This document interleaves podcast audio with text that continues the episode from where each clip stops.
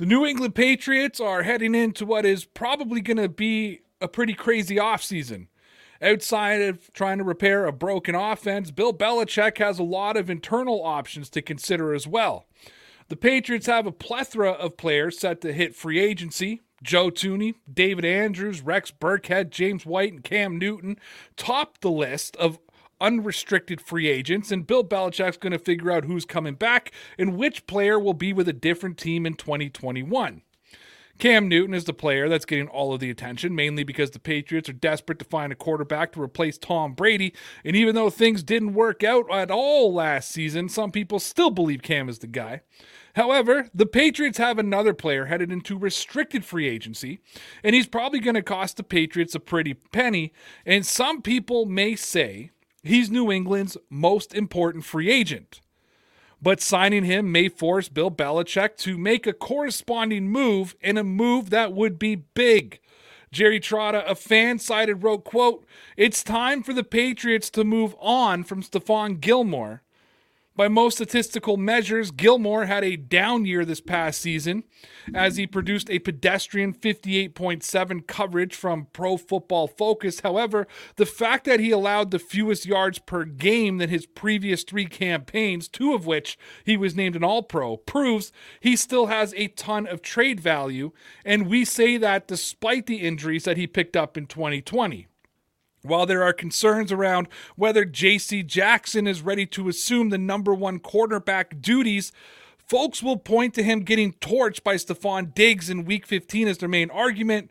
The Patriots will have to learn if he's capable sooner rather than later. Wouldn't it just make sense to obtain some draft picks, which will be extremely helpful this year, given the current state of the roster, before you entrust him in that role? End quote. The question then becomes can't the Patriots keep both? Can't the Patriots head into the 2021 NFL season with the best cornerback tandem in football? Is the draft capital that important? I guess we'll find out sooner rather than later, but I think it's safe to say, regardless of what happens with Gilmore, Belichick is going to have to pony up and pay J.C. Jackson. What's going on, everybody? It's your boy Ray. I'm with my boy Connor. Ladies and gentlemen, welcome to the Dear Pats Nation podcast.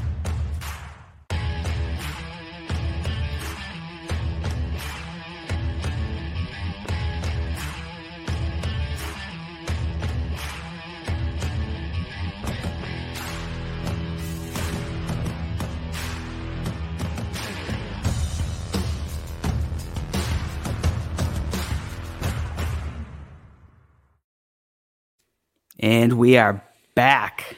Yes, we are. And ladies and gentlemen, don't forget to go check out our Patreon page over at patreon.com slash DPN Sports, where we put out exclusive content almost daily for only five bucks a month. It's like having a whole other YouTube page uh, with exclusive content only on Patreon. Tonight, Connor's going to talk about spring training and all the boys showing up, and I'm talking yeah, about buddy. Isaiah Wynn and whether or not the Patriots should pick up his fifth year option or not. We're going to be recording those immediately after the recording of this live podcast. Check it out at patreon.com slash DPN Sports. And thank you to everybody who's back watching me live, uh, who was on at 7 p.m. with our brand new live show that's going to happen on Sundays and Wednesdays with our boy Lawrence Owen, Patriots Outsiders, where Lawrence comes in and talks about the Patriots. Connor, what's going on, man? How are you? Good, man. What's going on? Living the mother effing dream. Living the dream, right? I'm tired. This is my second live stream of the night, man. Jeez, I know. No so rest you, for the weary. No rest. Now, we did get a question about Stephon Gilmore today. I let Lawrence kind of run with most of it because I knew it was our topic for tonight. Yep. But you kind of heard what uh, Jerry Trotta had to say. It's time for the Patriots to move on from Stephon Gilmore, pay J.C. Jackson, move him on, move him into that number one cornerback role. Uh, I guess I'll throw it out to you, man. What's your thoughts on that? Do you would you do you think the do you think J.C. Jackson's ready to be the number one corner? I mean, I guess there's only one way to find out, right? It's actually to throw him out there and have him start being the number one corner and see what happens. Um, I think he's capable of doing it. From what we've seen, he's been very good. I know, like you were saying, obviously, week 15, he got burnt by Stefon Diggs. But I'd like to point out, I think almost everyone got burnt by Stefon Diggs this season. He was just on an absolute tear. My hat's off to him. Just a phenomenal season.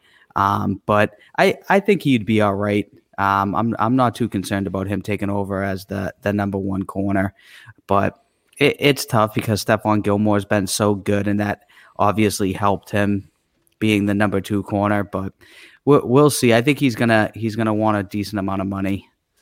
So let me ask you this: how you feel about it? Because you've been, uh, you and I have been. I'm not going to say at odds. It's not like we're not talking to each other because of it, but you and I have been on different sides of the fence about what we want to see the Patriots do in 2021. You want to see the Patriots absolutely go for it and try to compete this year. Yeah. I've been like, hey man, I'm okay with the Patriots rebuilding, going through a rebuild, maybe get a bridge quarterback, not really be competitive for a couple years, and then you know hopefully in three four years be competitive again. Uh, my benchmark now is five years, right? After five seasons, if they are still sort of playing mediocre football, then I'm going to be upset. My biggest nightmare is the Patriots are going to go eight and eight this season, right? I either want Right. them to be, I want you to be right and them to be really good, or I want them to suck and get a really good draft pick. Absolutely. Um, so you want them to go for it? Is this really if if going under your logic of you wanting them to go for it in 2021? Is this really the season for the Patriots to be experimenting to see if J.C. Jackson could actually be a number one corner? Yeah, act, when you put it like that, actually, no, it would it would almost be beneficial unless they can get a really good return for Stephon Gilmore, which I think at this point it's going to be tough. I saw something on Twitter the other day. I think it was a, a like a pretend proposed trade of something that could potentially happen. I think it was to the Browns, and it, It was, was like today. a was that today? Did it say a third and a sixth round pick? A third and a sixth. Yep. Because I, I don't know if that would be worth it. At that point, do you just keep Stephon Gilmore and JC Jackson and have both of them? And then they're, you know, the best uh, cornerback duo in the league. I, I think that might be more beneficial if you're going to go for it this season. Yes, but see, I think that a third and a sixth for Stephon Gilmore is a fair trade. Yeah, at this It's- point, yeah. I mean, look, in, when you think about Gilmore, you got to think about everything. He's what, 31 years old. Yep. His ca- cash this year. Don't look at his cap hit. His cap hit's going to be 15 million. That has nothing to do with how much money he's going to be making. Stephon Gilmore is going to make 7 million dollars this season. Right. He's not going to be happy with $7 million. He's going to want an extended contract. He's going to want to rework the money. He's going to want to make more money. We've heard that he wants something similar to Jalen Ramsey. Lawrence was on tonight and said there's no way he's getting Jalen Ramsey money at his age. He's coming Right. off an injury. His value after trade deadline sunk because, as Lawrence put it, that would if the team would have traded for him in October, that was a team going for it this season and trying to go for a Super Bowl. 100%. I think all you're going to get is a third and a sixth, maybe a second. And I think Right. I, I, I said it on Twitter today. I think they'd be really lucky to get a second. Now, on Twitter as well, our boy Ross, who's you know big contributor to the show, he's on Patreon, super chats, all that kind of stuff. He tweeted he'd like to see a straight up Stephon Gilmore for Odell Beckham Jr. Yeah. I don't. Th- I'm, I'm all for that. I'm all for Odell coming as well. I mean, and I've, I've been look, I've been clear that I think if there was ever a more perfect time for the Patriots to make a move for Odell, it's now. The experiment doesn't seem to be working out in Cleveland. Eh, The the Patriots have always been interested in Odell Beckham Jr. Now would be the time to do it. I just think when you look at age, upside, contract, the situations, I think Odell actually has higher value, and I think the Patriots would still have to send draft picks. And I could see Odell and, and Gilmore trading, but I could see an exchange of draft picks as well, like a Patriots fourth for a Cleveland sixth or something of that nature.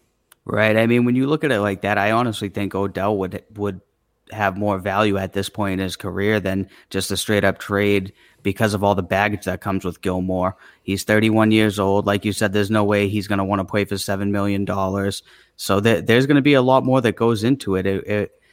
it won't just be like a straight up swap. No, and I agree with you, and I do think Odell brings more. But let me throw another, I don't know, scenario at you or another, I guess, question. Does Odell not come with a lot of baggage as well? It may not come from a At this point, yeah. right Because Like, at, at this point, he's coming off of a major injury. He, I don't want to say he's old, but he's been in the league for a little while. What's he in his late 20s at this point? uh, Odell is he was born in '90. He's 28. Yeah, 28. just, okay. just turned 28, so he'll be 28 for the season. Right. So so he's I don't want to say he's getting older, but he's probably more towards the tail end of his career in the NFL. Once you're into your, you know, Julian Edelman's 34. That's ancient in the NFL at this point. So he's he's got a you know another three four good years left in him in the league, but a- after that he's he's probably going to be older. So it it's it's tough to say. I just want to compare Odell to the Patriots receivers of this year, just so we can look at the difference. Yep. So Odell now obviously Odell missed a lot of games due to his injury. Right. He still ended up with a receiving grade of 73.7. Uh, Okay. a, a run grade of 90.2, so on those end arounds and stuff. He had That's actually really good. Wow. Yep.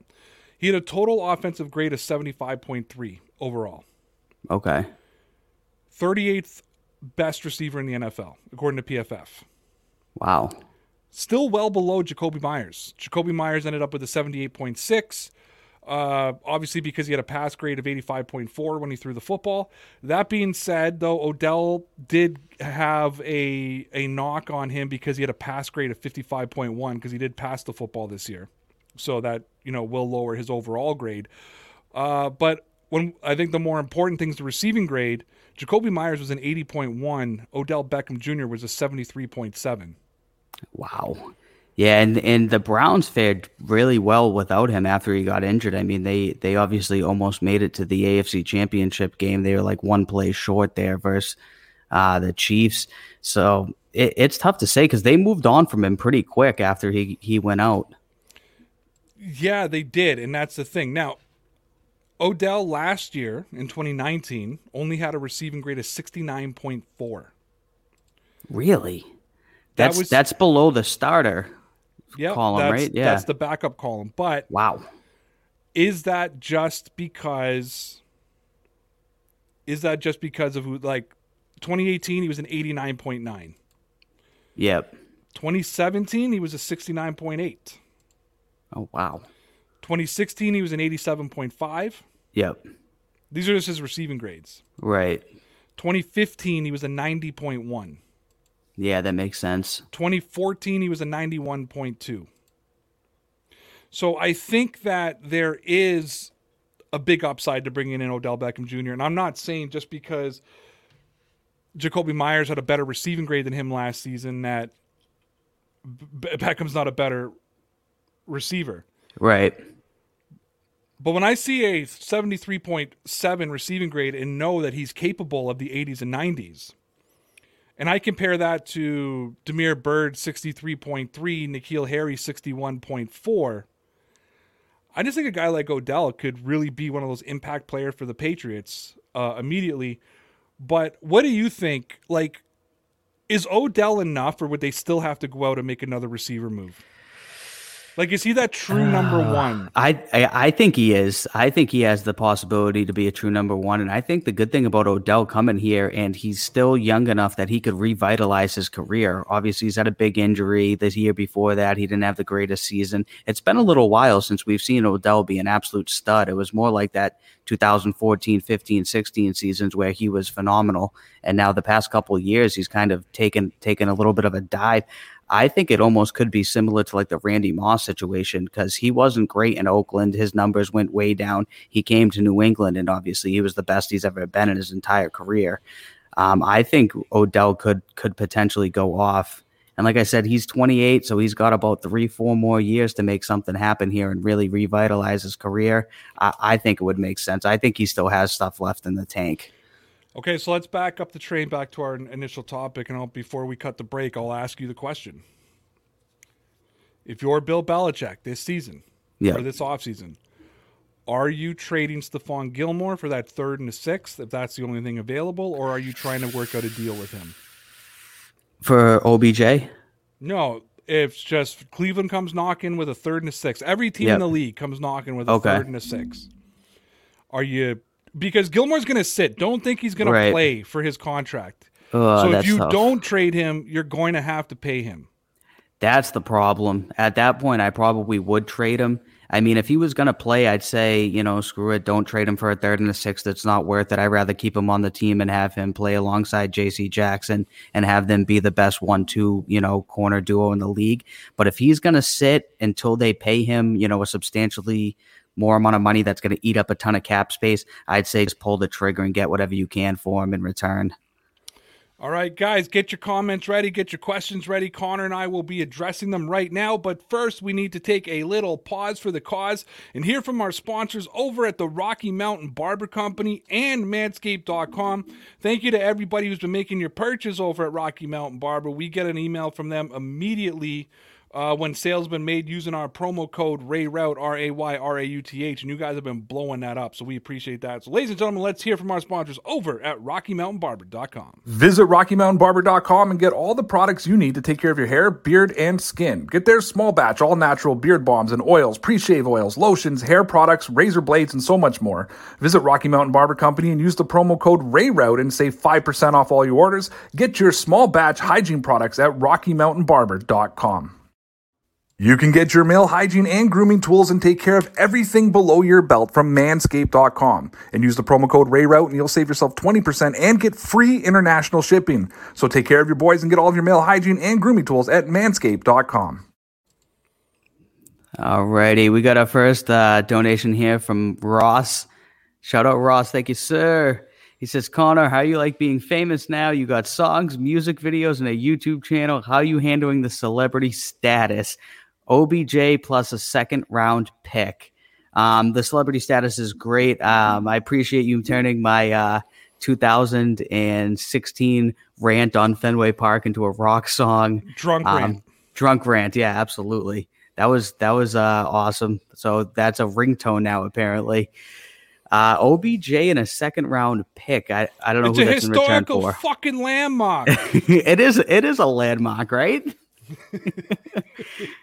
um, OBJ in a second round pick for uh, Stephon Gilmore. for So he Stephon wants- Gilmore. So he doesn't want the Patriots sending a better pick back. He wants OBJ and a second and a second. for for Gilmore.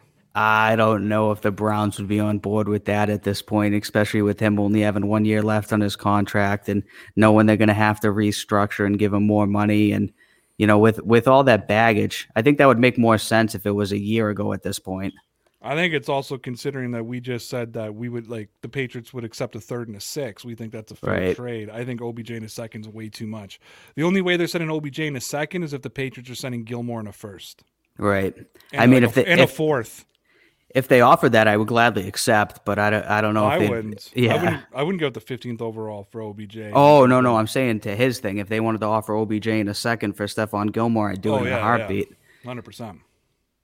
All right, we got one here from uh, Mike Nardella. He says the Brown secondary is awful, but uh, the second part, OBJ has been injured so many times. I'm seeing that at a good amount of comments here. he. People are worried about OBJ being injury prone.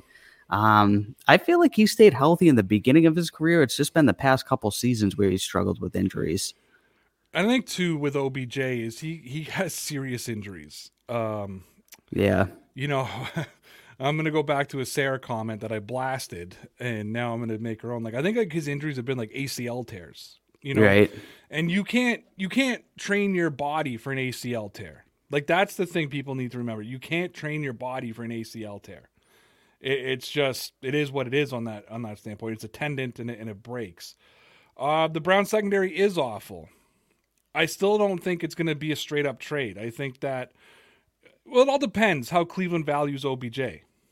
If they only value him as a third and a sixth, then it's a it's a straight up trade between him and OBJ or between uh, Gilmore and OBJ, right? But they gave up a first over. They gave up not a first overall, but they gave up a first round draft pick for Odell Beckham Jr. two years ago. Right. Just Yeah, that's very true. Just unfortunately, the the the experiment in in Cleveland hasn't worked for them. All right, we got one here from Kevin Stewart. He says wide receiver from the draft will be cheaper and less of a head case. Ah, I, don't- I, always- people I, are I don't know if always worried- OBJ's. Yeah, do you think he's that much of a head case? I mean, uh, people are always worried about the whole head case thing. You know what? Randy Right. Moss was a head case. He did fine. here, Yeah. You know, Yeah. Cam Newton was apparently when Cam Newton signed. All I heard is Cam Newton is a head case. Yep. Um, you know, and he, you know, and Belichick, everybody ended up loving him and loving his leadership and this and that. Right. Uh, you know, I think that there's. I'm going to tell you right now, if Rob Gronkowski didn't play for the Patriots and they traded for him, you'd be calling him a head case. That's very of, true too. Just because of you know his goofball attitude, right? It, it's it would really happen. All right, we got one here from Casey Johnson. He says, "Go all out and trade for Keenan Allen." I don't know if Keenan Allen's on the open market, but I I'm a big fan. I don't think that why what reason would the Chargers have to give up uh, give up Keenan Allen right now? That's my whole piece. I mean, there there's a good chance they could lose Hunter Henry this year.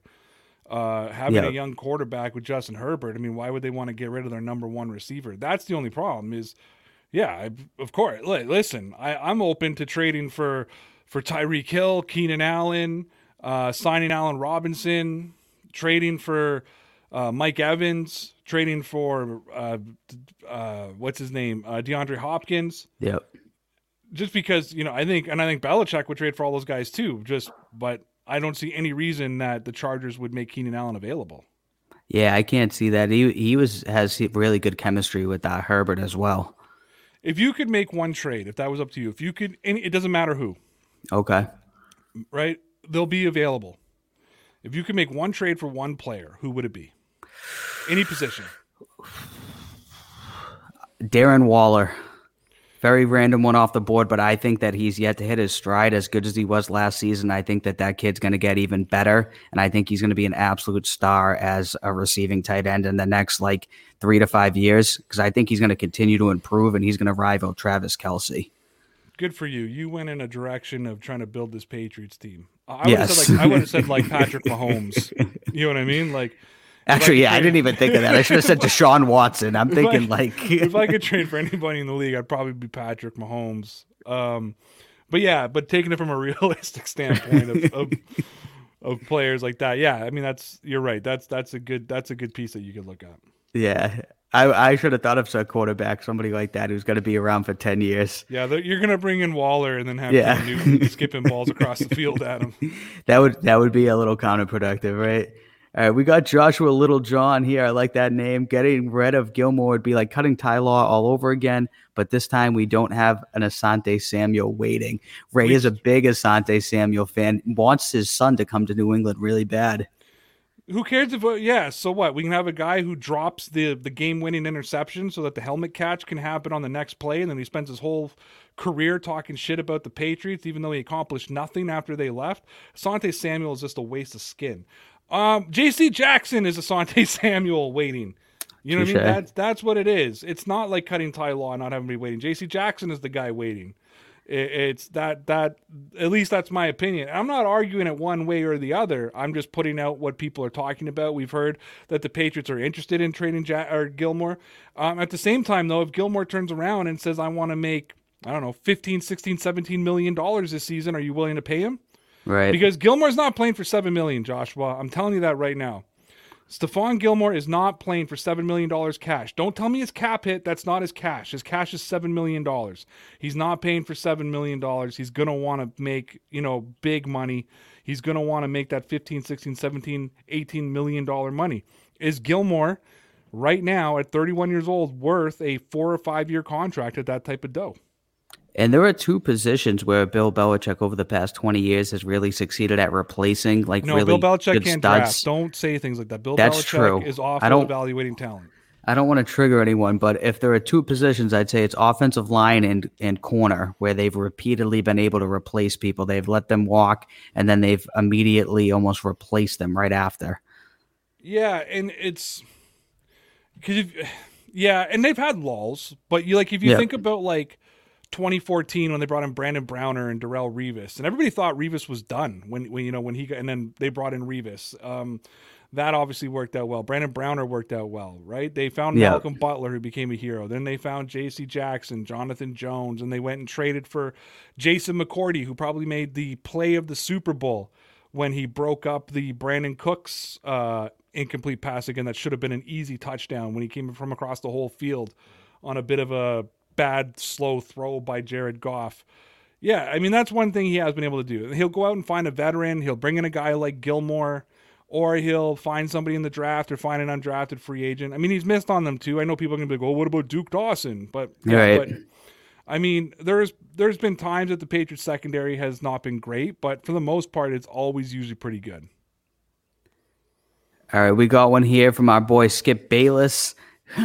he says Brady went to a random team and said, "Hey, y'all trying to go to the first ever home Super Bowl? I'll tag along." He has nothing else to prove at this point. Now he's just showing off.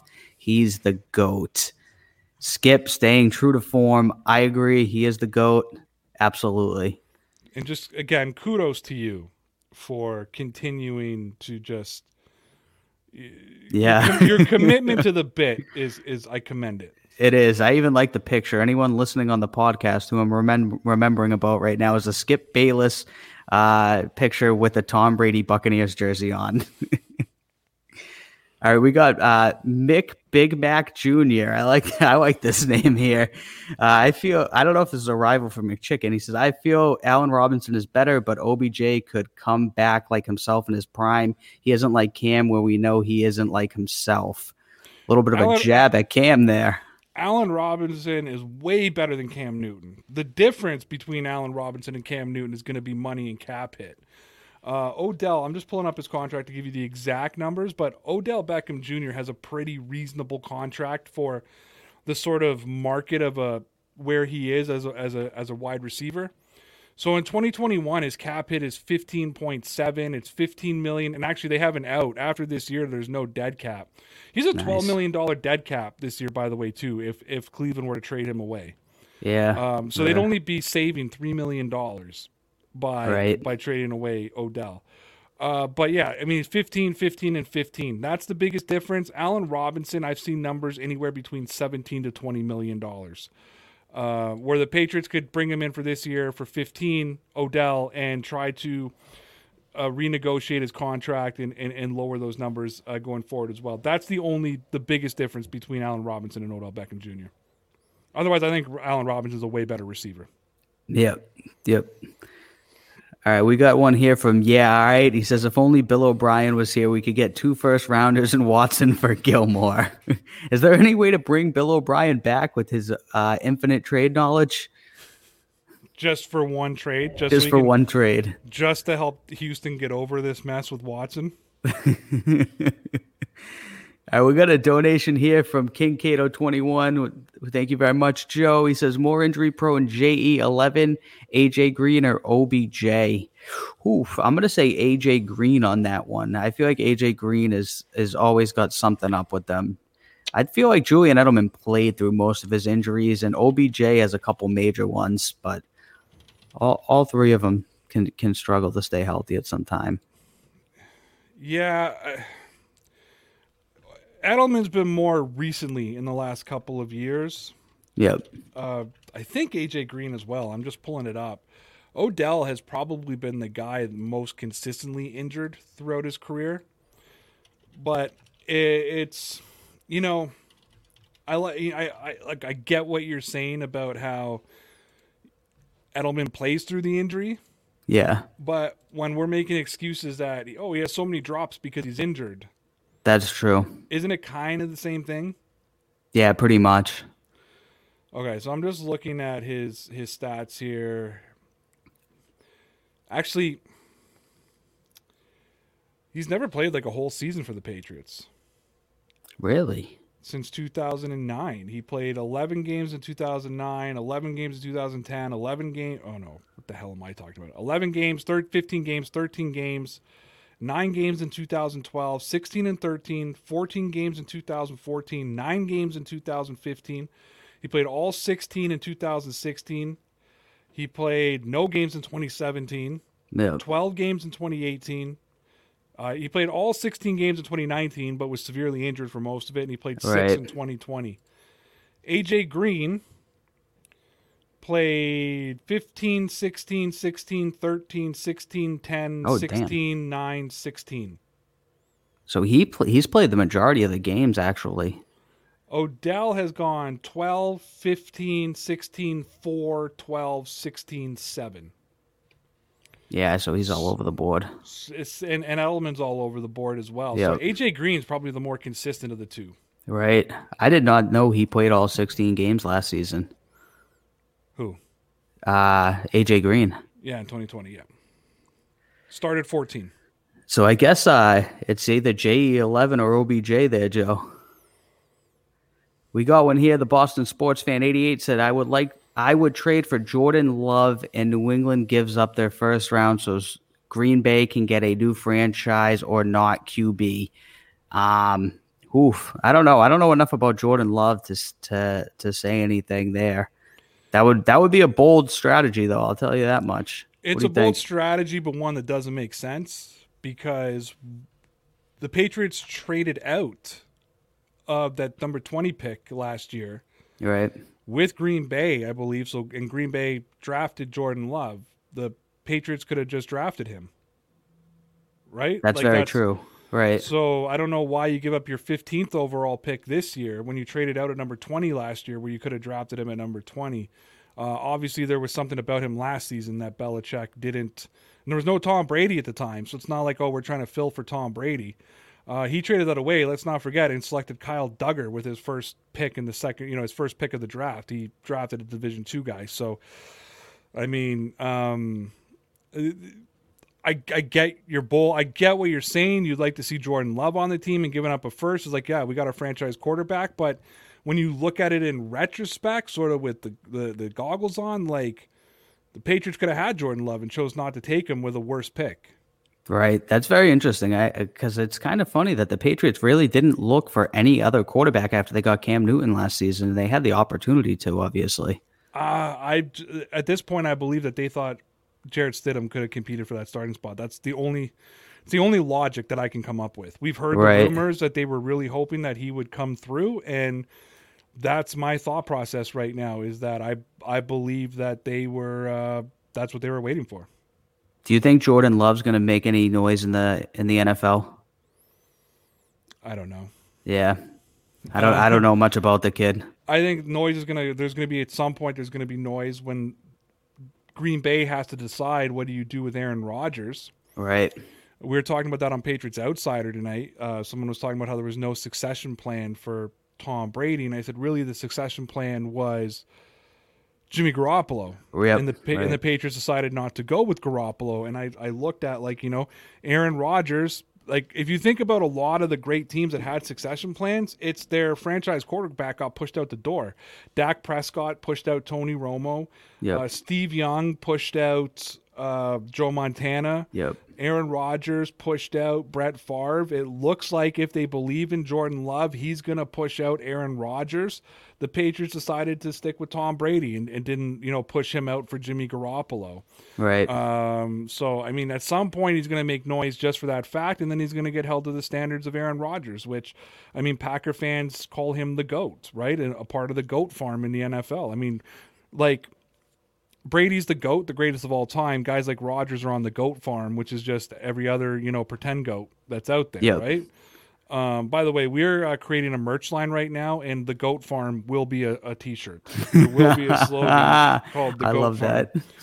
Uh, but yeah, that's the, you know, um, that's when he'll make noise. We'll do one more comment before we cut for break. Alrighty, we got a donation here from uh, Mike Nardella. Thank you very much, sir. He says, been saying this in Rays chat since 2019-ish. Gilly plus pick for OBJ and Njoku. Browns secondary wins, Pat's offense wins. Perfect. Is Njoku still with the Browns? I for some reason thought he was going to become a free agent. Yeah, although I'm that. I'm not opposed to them trying to get uh, Njoku back I in like, some sort of trade, but – Gilly and what pick is the question there? I like David Njoku. Me uh, too. Uh, he is on the. He is. Uh, he's got one more year left on his deal. Okay. Six mil. Yeah. Um. Yeah. So Gilly plus a pick for those for both those guys. I think you're talking a second round pick now. You're talking Gilly and, and a second round pick if you're trying to get both of them. Those are two guys the Browns can't afford to move off of as well. Uh, I don't hate it. And Njoku's going to be an unrestricted free agent next year, so you probably want to make that move and uh, and and go through because right now he's playing on his fifth year option, which right. boosted his salary from three million to six million. But if they did trade Njoku, there's no dead cap, so that would save them six million dollars. And the Browns, I can't think of the guy's name. McChicken will probably know who they have, who's a tight end, who's behind Njoku, who was pretty good this season. I forget who it was. Um, so that's why I feel like they might be ready to part ways with him because they have somebody else waiting in the wings who is behind him. Well, they also have um, what's his name from Atlanta too that they signed, right? That's who it was. Yes, that's exactly He what I'm thinking of. Is it, Njoku. is it Hurst? no, Hurst went to Hurst used to be Um, the the Hayden Baltimore- and what's his no, name? Hayden Hurst is the guy who went from. Uh, was he was in Atlanta last year? He played Yep. for Baltimore the year before. No, they draft. They signed. Um, oh God, my God, Austin Hooper. Austin from, Hooper, uh, yes, yes. He wasn't behind Njoku. Njoku Right. was behind him. Austin Hooper was their big was their big. I think they gave Hooper a ton of money to be honest. I think they you. did too, yeah. So that's why it doesn't make much sense for them to want to keep Njoku around at six million dollars when he's going to be a free agent anyways. If they can get something in return, uh, that's that's actually makes sense. Well, why did you give Aaron Hernandez a forty million dollar contract when you were playing when you were keeping Rob Gronkowski as well? That's a very good point. right, you keep both of them. Uh, yeah, Hooper's going to make eight point five next year, thirteen point two in two twenty twenty two, uh, thirteen point two in 20, uh, 2023. Uh, there is an opt out that year. It only carries a dead cap of 7.5. And then 2024 is an automatic, um, like Brady used to have, the uh, termination of the of the contract. And that will Okay. take that will be an automatic dead cap of 3.7 unless they sign him somewhere else. Yep. Yeah. So we're going to take a break here. Thank you everybody for your comments. Thank you everybody for the donations. Uh, we're going to hear from. We got to get rid of the comment, Connor. We're Oh, going to hear from yep. our. Come on, man. We're going to hear from our sponsors over at fcustom.com, and we're going to ask you to take one minute and thirty three seconds and hear all about our Patreon page. Fcustom.com is your spot to find the best custom baseball, basketball, and football jerseys. Choose from hundreds of designs and colors and customize the jersey any way you want. Use the promo code RAYRAUTH and save yourself 10% to get the best custom jerseys at fcustom.com. Hey, if you enjoy the lighthearted, wholesome content that you get from the Dear Pats Nation podcast, YouTube, and Facebook page and wish that you could get more, you are in luck because Dear Pats Nation has launched our Patreon page.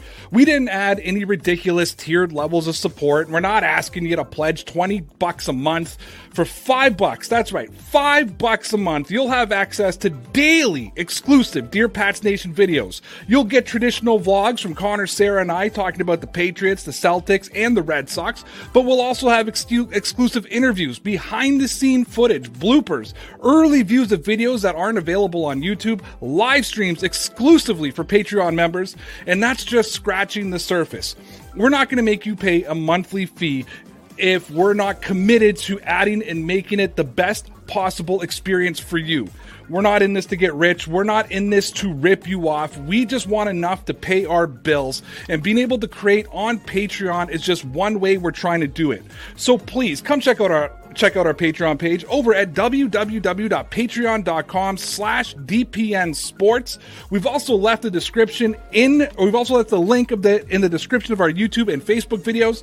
We don't think you'll be sorry. So please, at the very least, at least go check it out. And if you don't want to sign up and you don't want to pay, that's all right too.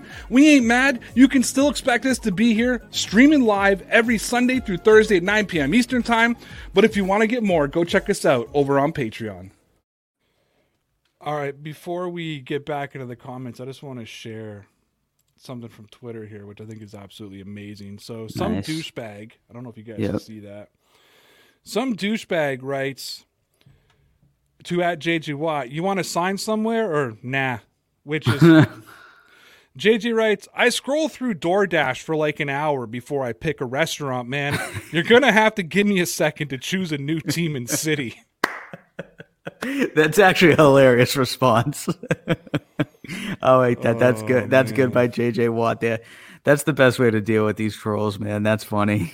All right, man. Yeah. Anyways, I did just- not see that. That's good. I just wanted to share that. I saw that. Thought, I love JJ owns Twitter a lot, eh? Like he wins Yep. Twitter a lot, and Yep. I, I appreciate him for that.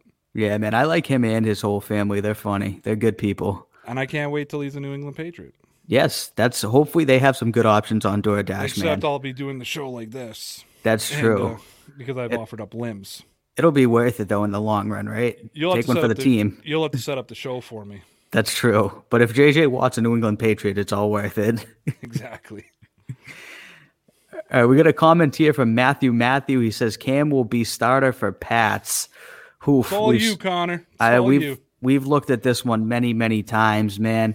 And really, after we did that deep dive last week and looking into how you know mediocre Cam's been for his entire career, it it's it's tough for me to want to go forward with him as the quarterback because I think if he does come back, you have to also draft a rookie and move forward with somebody like Mac Jones, saying this guy's going to be the future, and basically just use Cam as a as a coach for next season, knowing that you're probably not really going to compete and use Cam as somebody who's going to coach up the rookie who's eventually going to take over. So unless that's the the scenario, I really don't want to see him come back. All right, let me ask you something, Connor. I sit here every Tuesday, Wednesday, Thursday, Yep. battling it out with Sarah about Cam Newton, Yep. right? Why do you just sit there with marbles in your mouth and not have my back if this is how you feel? I've I've been all over the board with Cam, man. The the the thing that it is with Cam is I acknowledge the fact that he did have a lot of things against him last season. He got COVID. You know, Josh McDaniels' play calling wasn't the greatest. He didn't have any weapons. But also, when people put comments in here like it doesn't matter because he threw the ball at receivers' feet, like I have no response for that either. I'm like, that's that's absolutely correct. I mean, they could have DeAndre Hopkins running alongside Travis Kelce out there, and if he can't complete the pass, it doesn't matter.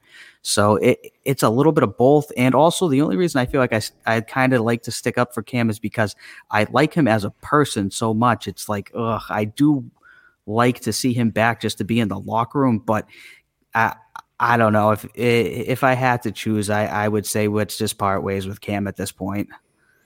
Yeah, and you know what? I mean, look, and that's why I have your back because I like you as a person, right? Thank you. For instance, no, for instance, today somebody tweeted at me and said, "Ray, Connor eats shit sandwiches." and I I defended you. I wrote That's only because I don't know how to cook. No, no, he said eat shit sandwiches and I wrote back and I said, "That's not true. Connor doesn't eat bread." That's I, I wouldn't even know how to make a shit, sandwich. That's why you just eat the shit, right? That's right. You know who was asking about you today? Who's that? Nobody. No, I didn't think so.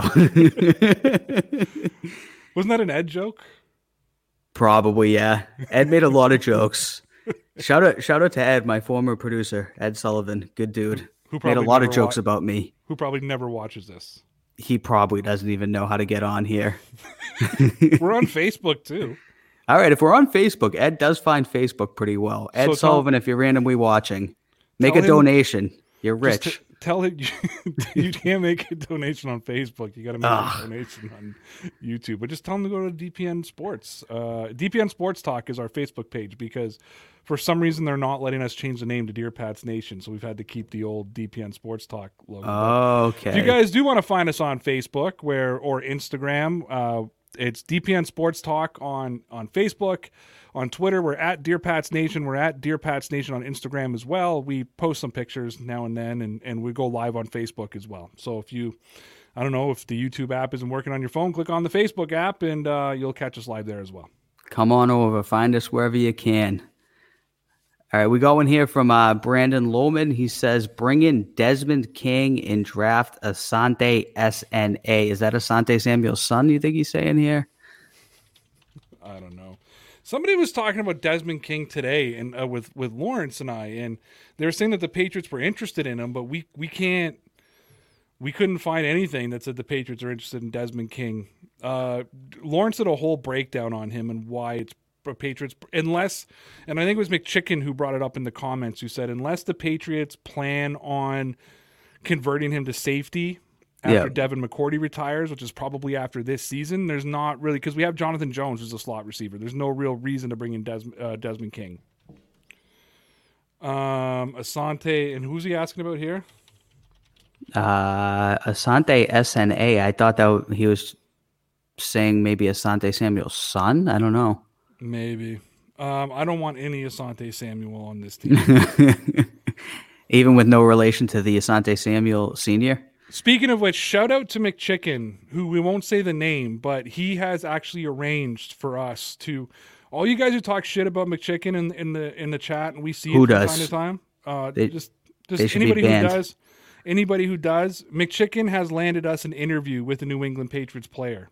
who's Yes, he come on has. the show and and rap with us and and take some of your guys' questions and comments too. So shout out to McChicken who has arranged all of that for us. Yes, number one intern. Best unpaid intern in the world. We have a comment here from uh, Bass Brytone guy. He says, "Been watching your video and listening live for the last three hours. What's the issue with Minshew? I don't know if some you and- people, you know what? It's because we never talked about Minshew uh, when we were talking about quarterback options. yeah, Um, I'll start. Connor knows I like Gardner Minshew. I've actually been one of the people saying they should. I would love for the Patriots to make a move for Gardner Minshew. Uh, he's outperformed a lot of the quarterbacks who keep getting mentioned uh, as a as a part of uh, of that conversation. When you look at PFF, when you look at the stats, I like Minshew. Uh, Connor is against the stash and the cutoff jean shorts. I know. I don't know why though, because when we actually look at his numbers, he's been pretty good. I don't know what it is. I guess it's just the fact that he played with the Jaguars and they always lost. It it makes me, you know, look at him in a bad light. But his his numbers are pretty good when we actually break it down. So I don't know why I'm I've been against them. There's a lot of things when you break it down, considering who the talent was around him, considering he did get injured for some of last season. Yeah. The reason he lost his starting job too, I need everybody to I, I can't be any more clear about this. He lost his starting job because they wanted to tank. Right. Like he would have given them too many chances to win games. That they they people think he got benched and lost his job. I don't think that's true. I think they knew. Listen, I like Gardner Minshew. I think they like Gardner Minshew, but when you have the chance to get Trevor Lawrence, man, I don't know Yeah. Um, look his his grades are he had a 70 passing grade in 2019 he had a drop off last year he only had a 66 but he was playing injured uh, when you look at his stats i mean he completed 66% of his passes this year 60% the year before he had 16 thrown he had he played nine games this year and threw 16 touchdowns okay That's pretty good. Yeah. Cam newton played 15 games this year and threw eight Yeah. uh, he also had a rushing touchdown on top of it. So he had 17 total touchdowns in nine games. I I like Gardner, man. I don't know what you're. I don't. You and Sarah have an issue with Gardner, and I don't. I don't know why. Right. All right, bring him, bring him in. Let's see what he's got. Speaking of this, we have Ross who says, "Who's got 199th pick in the draft?" I, the- hear the rumors Patriots the do. Patriots do. I think that that's true. Maybe they can draft um, somebody named Tom Brady Jr. Uh, no. Um, it's Ron. Uh, Ron Rady. Ron Brady. I'm on. I'm on board. I want them to draft a quarterback with the 199th pick. I'm going. I'm Do they going have the on board 199th? Everybody keeps telling me they have the 199th. I just That's what just- Ross said. I think he looked it up. I think it's legit. I'll. I just keep like. I'm trying to look here. Draft tracker. I want them to pick a quarterback with that pick. It's the sixth round. Screw it. Go for it. Take a QB. Okay, let me look here. Let me look. Let me look. trying to see. List of Patriots draft picks. How much pressure is on if they draft a quarterback at that pick? Oh, they're not. uh oh, it's not saying what it what it lands at. So I don't know. I don't know. We they don't we don't know if they have the 199th. Because I, I don't think the comp picks have been announced yet, right? Because that's going Right. to change. That will change all the order. Oh yeah, because then there's actually more than 32 picks in some of those rounds, right? Yeah, in the Yeah. third round and on. I hope they do though. That would be funny. That'd be ironic. And I've just been running with it. Yeah, why not, right? We got uh, Tia Thomas here. Says Stidham went on went on too many vacations. Um, Well, I think that, that it? relates. I think that relates back to one of the things is he was injured during training camp, and the rumor was he was injured in non football related activities, and that's Mm-hmm. what put him in Bill Belichick's doghouse. It was him being injured doing non football activities, whatever that may be. Uh, so perhaps he was vacation, and uh, didn't he go? He went to like a bachelor party or something during COVID time, and yeah, all that kind of stuff. not not not good stuff. Let's see. We have Facile here saying he's got a hot take. I blame Brady for this uncertainty at QB. We could have kept Jimmy G and started him this year, but Brady ruined it, being all mad. Brady's still a legend and the goat. No hate. Um, yeah, I mean that happened, but then after that, they did win the Super Bowl, so can't get as ma- can't get as mad about it. But yeah, I think something definitely went down. I'm I'm not touching this one. uh, listen, they made a decision to go with Brady over Garoppolo, and that led to a Super Bowl. And I think at the end of the day, that's all that matters. Yep. We have one here from Cody Lasik saying should have traded him after 2019 season when his value was the highest, but idiots thought the Patriots could be a playoff team in 2020. talking about Gilmore. Yeah. Um.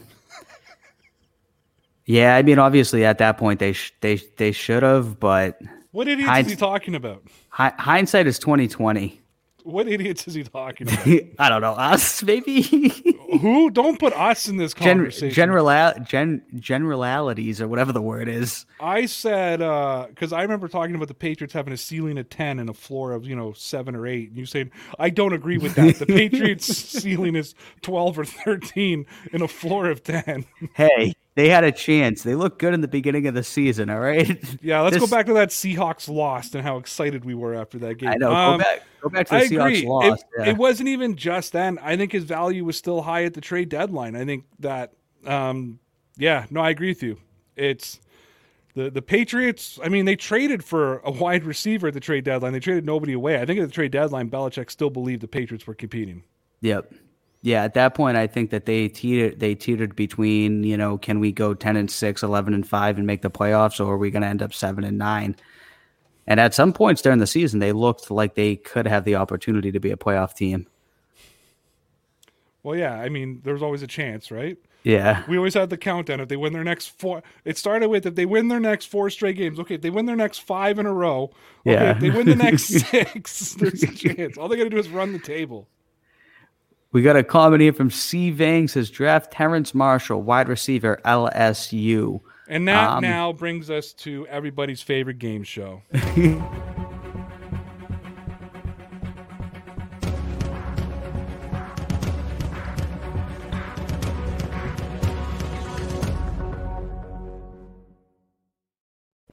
Player profile with Connor Carney. I'm glad you guys brought this up. Terrence Marshall, wide receiver LSU, big fan of his. Do we know any statistics about him? Just break him down, man. He's he's very fast. He's good at running routes. I love One that you're not you're not even going with the bit. You're actually giving an analysis of a quarterback. you have no idea what it is. I love it. Go ahead very very good at getting open in the open field. You know, making making contested catches, stretching the field. You know, uh, I I think he's going to have a legit uh, time in the NFL. You want to hear his real profile? Yeah. In 2019, LSU wide receiver Terrace Marshall Jr. was the other guy in a historic Tigers offense that featured dynamic talents at receivers in Ja'Marr Chase and Justin Jefferson. With neither Chase nor Jefferson in the mix in 2020, it was Marshall's chance to shine and he took full advantage. In seven games in 2020, Marshall averaged more than 100 receiving yards per game and hauled in double digit touchdown receptions for the second consecutive season. Marshall is a versatile receiver that has proven himself both from the slot and wide and out wide while attacking all levels of the field with consistency. He offers terrific size, physicality, hands, ball skills, run after the catch ability, route running skills, and overall technical refinement. Marshall did miss three games in 2019 with a foot injury and had some minor drop issues creep up in 2020 and has some inconsistent moments as a blocker, but there isn't much in way of notable concerns as he enters the next level. Marshall has the potential to become a productive piece of an NFL offense that can produce in a variety of ways. His ideal role would be a feature receiver, given opportunities to move around the formation, scheme fit. Marshall isn't a scheme restricted talent and is capable of producing in a variety of roles. I like the sounds of this kid now that we've heard him. I'm on board here with C Vang. I think that they should draft him. Where do you think they're gonna? Where do you? Okay, with with what I just gave you. Yep. Where do you they talked him up like he's a first round pick, but I don't know. Where do you think he's ranked? Do the Patriots even have a chance of getting their hands on him? Uh, I'm gonna say at, at wide receiver or just in the draft. What's that? At the at ranked at wide receiver or just in the draft in general. Uh, both. I was gonna say he's 36th overall, and he's the fourth as wide receiver. Um, he's the 64th overall, Okay. and he's seventh at wide receiver. All right. I like it. Then they could get it. They could get him potentially even in the third round if he falls. But Be this tough, is a, but- this is according to CBS, who Yeah. has Ja'Marr Chase ranked at number one, Jaylen Waddle at number two, and DeVonta Smith at number three. Really? Rondale Moore at number four, Rashod Bateman at five, Amon Ra St. Brown at six, and Tylan Wallace at seven uh, in position rank, and then uh, Terrace Marshall Jr. I, I like the sounds of him though. Based on that, if he can do anything like Justin Jefferson's done so far, he'd he'd be off to a phenomenal start.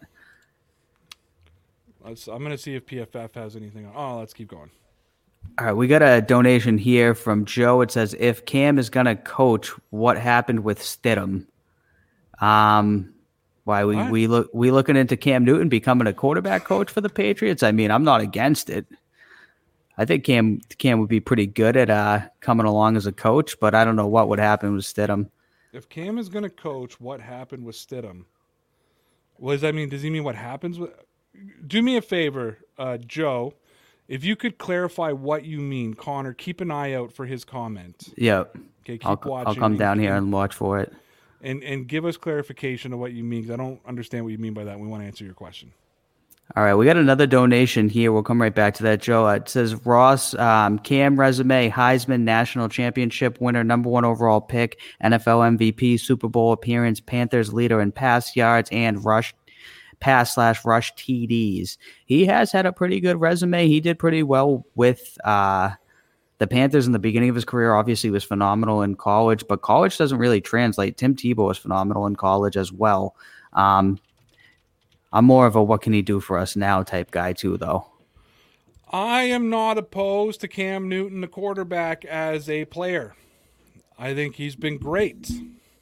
And I think when he won the Heisman Trophy in 2010, 11 years ago, Wow, was that long ago? great guy. Yeah, Two time national champion 2008 and 2010. He was the rookie of the year in 2011, MVP in 2015. It was also his last Pro Bowl and last All Pro was in 2015, 6 years ago. Went to the Super Bowl in 2015. yep. There's a difference between 2015 Cam and 2020 2021 Cam. Has Joe clarified his comment yet? Yeah, he just did. Um, Okay. It says here, no, Connor, everyone is saying Newton is going to coach up a rookie. Oh, okay. Okay, so I, I see what you say there. Um, yeah, I'm not opposed to him coaching up a rookie. I, I don't know what happens with Stidham at that point. If they're just going to phase Stidham out, maybe they won't go with a rookie at all, and they're they're hoping Cam's going to help coach up Stidham for the next season for Stidham to take over. I really don't know though. I haven't liked what I've seen out of Stidham. Um, I know maybe he still does have potential, but I, I don't know. I think you're right. I just think we see a scenario where they start to phase out Stidham. Right. Like that, that's my honest to God truth. Um, somebody compared him to Ryan Mallett. It might have been you who called Yeah. him you know, yeah. the Ryan Mallett of today because everybody had so like high hopes for Ryan Mallett. Uh, yeah, I could just see him possibly being traded. I mean, I don't think anybody's going to want to trade for him. Uh, I I could just see him being phased out. I think he'll be around for training camp for sure. He's going to compete with whoever comes in at quarterback, whether it's a, a bridge quarterback or whatnot. There's going to be a competition for the starting quarterback role. Jarrett Stidham is definitely going to be in that role, but if he loses out to two or three guys, it wouldn't surprise me if he's on cut day at the end of August. Right. That wouldn't Labor surprise me either. Right? It's always Labor Day weekend is cut day, right? Yep. Yep. Wouldn't surprise me to see that they right, let's- they got rid of him. Let's do two more comments. Alrighty, we got one here from Light Shadows. He says, I agree with Ray to do a rebuild, but that means making really tough decisions like trading Gilmore and even letting other guys like Edelman go. Personally, I couldn't release or trade Edelman. Uh, very good point by Light Shadows here. I think if they are going to do a rebuild, he's absolutely correct. We would have to make tough decisions. And obviously, I mean, I think Gilmore is probably not as tough of a decision because it's just going to make sense for both sides and both parties. Edelman would be a tough one for me, even though it would probably make fiscal sense for them to cut him as well. I just love Edelman, and I kind of feel like, you know, Robert Kraft has felt about some of the players where he's just going to let them go out on their own terms. But that's obviously probably not what's best for the team. The the difference between Bill Belichick, well, there's a lot of differences between Bill Belichick and us, but the biggest difference between Bill Belichick and us is Bill Belichick is not a fan. Right. Bill Belichick is a general manager, and Bill Belichick doesn't let emotional decision get in the way of what's best for the football team. Now, I know people are going to argue that and say they let his ego get in the way, but let's just just play with me for a second. Um, if I if I turn off my fandom, yeah, it's trade Gilmore, it's trade my favorite Patriot of all time, Dont'a Hightower. Yeah. It's let Edelman go because I don't think anybody's trading for him. It's letting James White sign somewhere else and getting another comp pick. It's it's you know talking to Devin McCourty and and seeing if anybody wants to pick up him for his final season. You know, a team that's trying to go for it. It's maybe looking at a Jonathan Jones. It's keeping young guys like J.C. Jackson Chase Winovich, Josh Uche, you know, Damien Harris. Yep. And and trying to build from there. Um, you know, Jakobi Meyers. That's it's it would suck. I don't want to see 54 playing for any other team but the Patriots. I don't want to see 11 playing for any other team but the Patriots, but it's something that I'd have to accept. And I get again, as I've said, I as a fan, I'm prepared for a couple years of misery. I really am. Like, I, I can accept it. That's what I right. mean. I can accept a couple years of misery and go for that rebuild. One more. All right, we got a donation here from Joe. Thank you, Kincaid21. He says, What I was saying, Stidham didn't improve behind Newton. How can a rookie?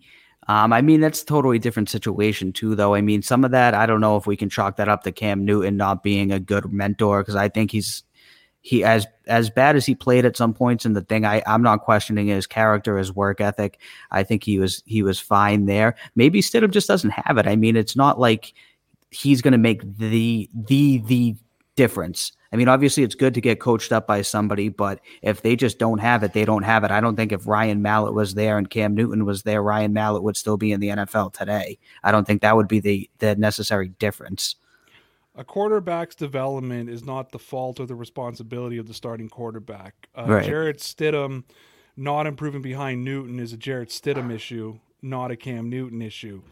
Jarrett Stidham going out and making, you know, when it's time to play and making bad decision and making bad throws is not a Cam Newton issue. It's a Jarrett Stidham issue. Not only was he playing behind Cam Newton, he was also playing with Brian Hoyer, who, yes, Brian Hoyer is not doesn't have great physical traits, but yeah. Brian Hoyer is one of the best scout team quarterbacks in the NFL and has a lot of wisdom and knowledge about that Patriots playbook and what the Patriots do that they could have passed on to Jarrett Stidham.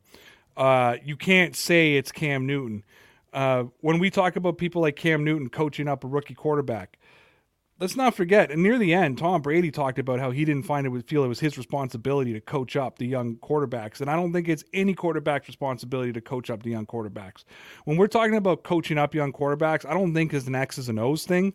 I think it's more of a welcome to the NFL type of coaching up. I think it's learning right. how to handle yourself, how to handle yourself with the media, handle yourself under pressure, that kind of thing. Uh, Jarrett Stidham's physical ability and not uh, coming up as a Jarrett Stidham issue, not a Cam Newton issue. Yeah, I so, agree. All right, that's a good way to finish it off, man. I agree. All right, guys, appreciate y'all coming in here tonight. We didn't even get to a Red Sox conversation. We will be talking Red Sox tomorrow, but Connor's going to be on Patreon tonight talking about the Red Sox. I'm going to be yes, on sir. there in just a few minutes talking about Isaiah Wynn. Until tomorrow, everybody. Connor, tell me about those Red Sox. They're going to be legit, kid.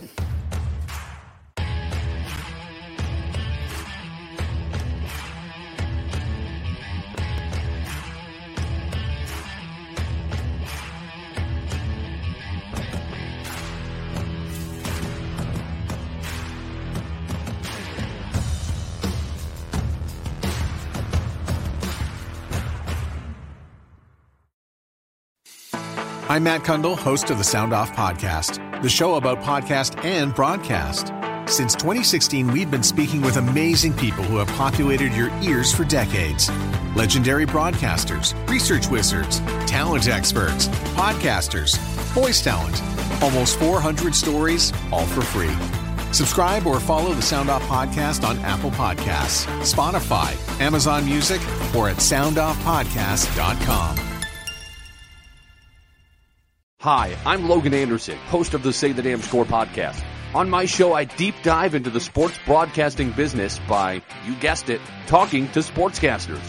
The show has featured big names like Bob Costas, Kenny Albert, and Verne Lundquist, as well as many up and coming broadcasters who you may not know yet, but you will know soon. Whether you're looking for professional development as a sportscaster, different career paths, or if you just want to be entertained by hearing some of the best storytellers in the world tell their own stories, this podcast is for you. You can subscribe to the podcast on all major podcast platforms, or you can visit our website, saythedamnscore.com.